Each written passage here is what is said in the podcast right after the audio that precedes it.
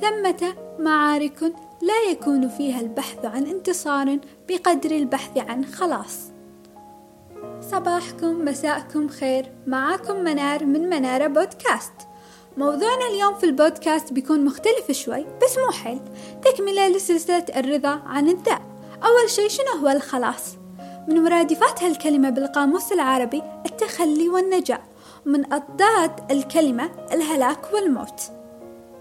أحيانا أنا نفسي أمر بأيام أحس إنها صعبة ما أقدر أتحرك فيها، أيام أحسها مرة، لكن عندي إيمان قوي إنها بتمر مهما تكررت، مهما كانت سيئة صدقني راح تمر. أحيانا تتكرر هالأيام بمرها، لكن أحس إني ما أحتاج الانتصار عليها لأن الحياة مو حرب، كثر ما أحتاج أتعامل معاها وأعرف شلون أنجو منها، شلون أحط لي دروع خفية بيومي تخليني أقوى حتى لو فقدت هالقوة، لأن الموضوع مو معركة خسارة وانتصار، الموضوع عبارة عن حلول وسطية ترضي الطرفين، المعركة والأيام المرة. وأنا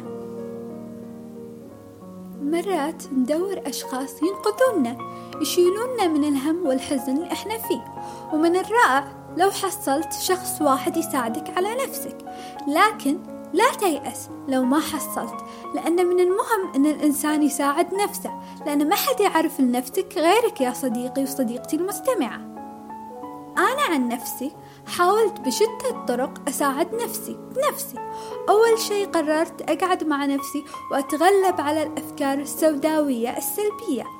بفترة من الفترات الصعبة كانت عندي هذه الأفكار، لكن من تجاربي الشخصية لما قعدت مع الفكرة أناقش الفكرة أو أبدلها بفكرة أخرى بديلة، ما راح أسميها فكرة إيجابية لكن فكرة منطقية، راح تخف حدية هالفكرة السوداوية. وطبعا في ناس أحيانا يحتاجون لتدخل دوائي أو زيارة مختص نفسي استشاري نفسي.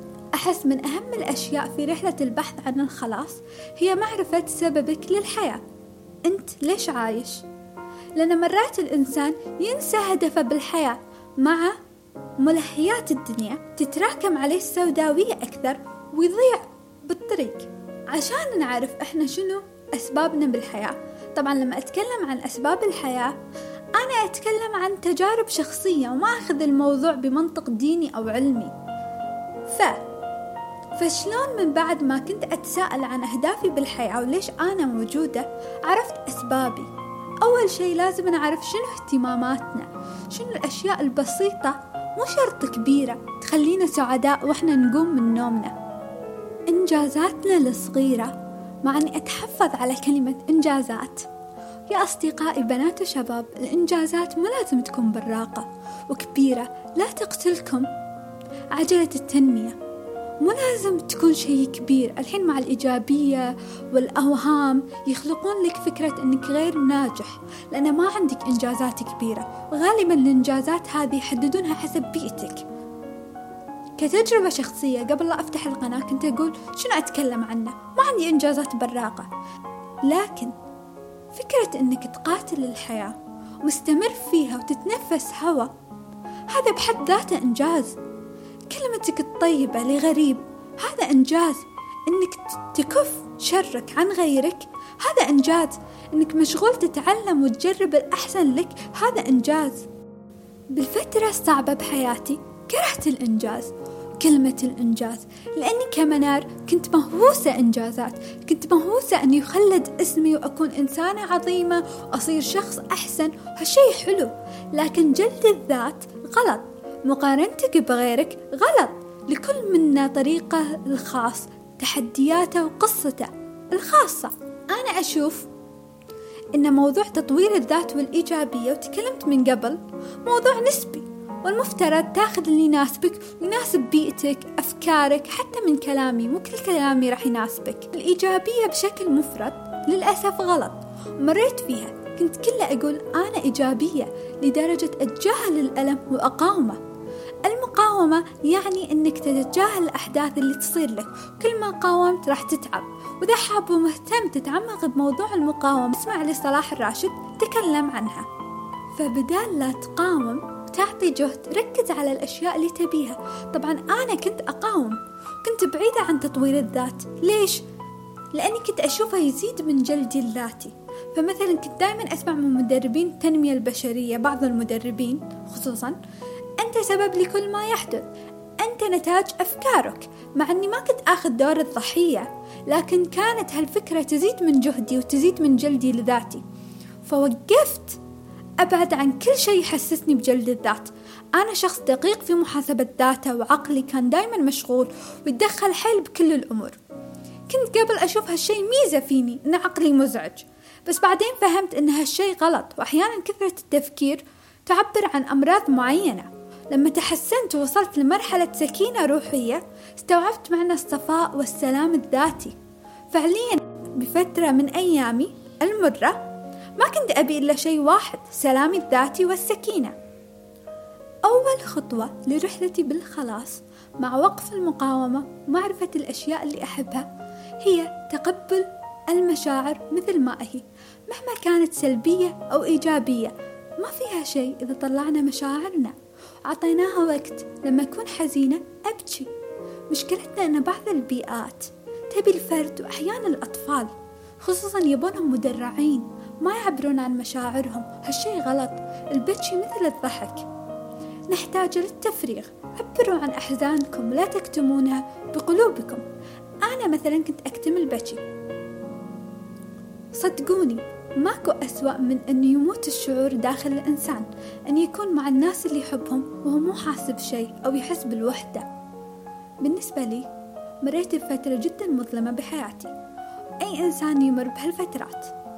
فقدت فيها لذة الحياة، عشت الحياة بدون أحلام وأهداف أو آمال حتى. شعور بارد وكئيب كان بالنسبة لي. ما كنت أعرف أسباب حبي للحياة، أو مثل ما يسمونها ربانا بتطوير الذات، رسالتك بالحياة. ما كنت أعرف هالأشياء، لكن بديت بأبسط الأمور. أولها قلت أني أستمر عشان إذا حطيت أسباب غير منطقية وتضحك، لكني أحبها. رح أتطرق ببودكاست كامل عنها، وهو متابعتي الأشياء أحبها واهتماماتي البسيطة مثل الأنمي، الكتب وغيرها. يضحك إنها تكون سبب لحياة إنسان، بس لكل شخص أسباب تختلف عن غيره. بالنهاية هذه تجارب شخصية. يقولون إن الفشل هو الاستسلام وعدم المحاولة. مرات فعلا الإنسان ما يبي يحاول حتى ويستسلم، لكن أحيانا في أمور لما نستسلم عنها أحسن من أننا نتعب معاها. أحيانا الاستسلام يعني قوة مو ضعف. بقولكم موقف في أمر يخصني بحياتي، كنت أرغب فيه بشدة بشدة كبيرة. ما صار، انكسرت وتحطمت، لكن استمريت بالحياة. يزعلني أنه يصير لأشخاص ثانيين وأنا لا، والأسباب وايد. مرة ثانية انفتح علي نفس الباب وتحمست لدرجة كنت مو مصدقة. أقول لنفسي معقولة؟ ورديت أتأمل، ورديت شخصية إيجابية، شخص ثاني سعيد بشكل، لكن أيضا ما صار. انكسرت فعلا، انكسرت. وقفت أتأمل بشيء حتى سكرت هالباب علي.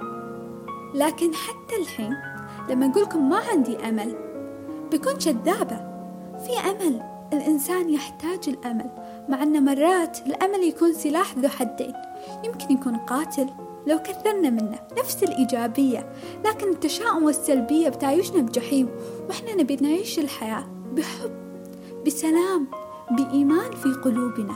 في اقتباس ما أتذكره، لكن يقول أن الإيمان قد يكون وسيلتك الوحيدة للنجاة. أنا أشوف أن الإيجابية اللي تعلمنا شلون نتعامل مع نفسنا ونحبها ونغير طريقة تفكيرنا للأحسن هي شيء جميل، بالعكس حلو، لكن ما نبالغ.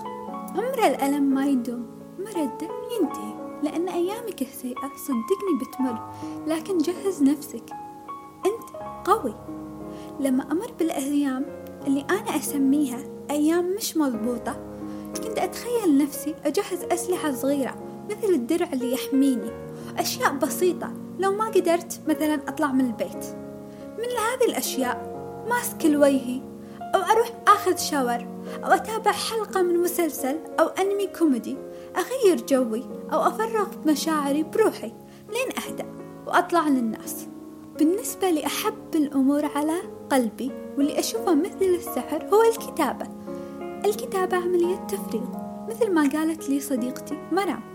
في تمارين تسمى بالتنظيف أو التفريغ، إنك تكتب كل الأشياء السيئة اللي مريت فيها وتفرغ بورقة وقلم، بعدها تحرق الورقة. التجارب اللي سويتها بحياتي إني كنت أكتشف هواياتي، ففكرت إني أطبخ مع إني ما كنت أعرف شيء بالطبخ. كانت فكرة ممتعة. كل الشكر لأصحاب الفكرة، خالتي حبيبتي نورة، ملهمتي بالحياة أمي الغالية. كنت كل خميس يوم الزوارة أطبخ لهم أكلة بسيطة حلو مثلا. كان الموضوع ممتع، مرة ينجح مرة لا، بس عادي تجارب. أيضا تعلمت التطريز وبكل حب قدمت هدايا لرفيجاتي، جدا عجبهم، حبيت هالشي. ومن تجارب أني حبيت صوتي، قاعدة أسوي بودكاست ما أنا كنت أستعمل. جربت أصنع لوحة وأحط فيها كل صور الشخصيات اللي أحبهم والاقتباسات اللي تمدني بالقوة. حاليا عندي أشياء وايد تخليني أستمر بالحياة. أنا مثلكم يمكن أيأس، يمكن أطيح، يمكن ما أقوم أصلا، لكن ألقى حلول. هالأمور مو حلول سحرية، لا، تحتاج وقت وصبر وتغيير في طريقة التفكير. أعظم إنجاز نسويه بحق نفسنا أن نتعب على نفسنا وإحنا أقوياء. كلنا أقوياء. ابحثوا عن ذاتكم، اخذوا وقتكم، ابحثوا عن اهتماماتكم، انشغلوا بذاتكم. مو لازم نلقى تشجيع عشان اهتماماتنا، إحنا نشجع نفسنا. عالم الإنترنت عالم رائع، تقدر تلقى ناس نفس اهتماماتك. حتى لو ما شاركوك أنت شارك، يمكن تكون سبب أن الناس تحب هالاهتمامات. وصلنا لنهاية الموضوع، أتمنى تكونون بخير أينما كنتم. أتمنى موضوعي خفيف لطيف وساعدكم. أرجوكم لا توقفون تستسلمون، استمروا وكملوا، خلوا إيمانكم بالله وبنفسكم كبير.